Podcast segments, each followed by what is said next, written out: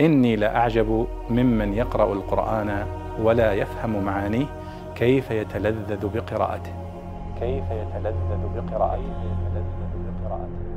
بسم الله الرحمن الرحيم. يقول الله سبحانه وتعالى: وهو الذي يتوفاكم بالليل ويعلم ما جرحتم بالنهار ثم يبعثكم فيه.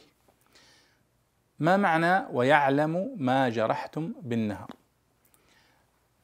جرحتم بالنهار أي اكتسبتم بجوارحكم، وجوارح الإنسان هي يده أو رجله، فسمي كل ما يكتسبه الإنسان بيده أو برجله جرحا.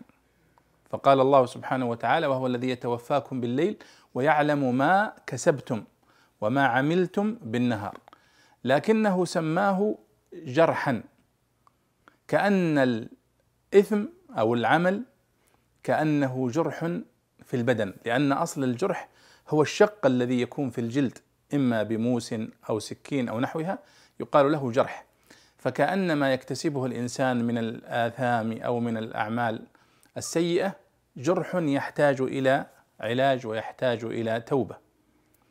وليس معنى الآية أن الله سبحانه وتعالى يتوفانا في الليل فقط، وأنه لا يعلم إلا ما جرحنا في النهار فقط، بل هو يتوفانا في الليل وفي النهار، وأيضا يعلم ما جرحنا بالليل وبالنهار، لكنه لأن الأصل في النوم هو الليل فسمي يتوفاكم، سمي النوم هنا توفيا، وأيضا لأن الأصل في العمل والاكتساب هو النهار فسمي الجرح في النهار.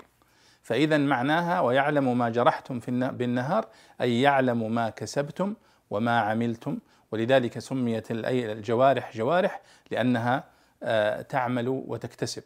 وأيضا سميت الصقور والنسور جوارح لأنها تكتسب أيضا بمخالبها وبأظفارها. والله أعلم.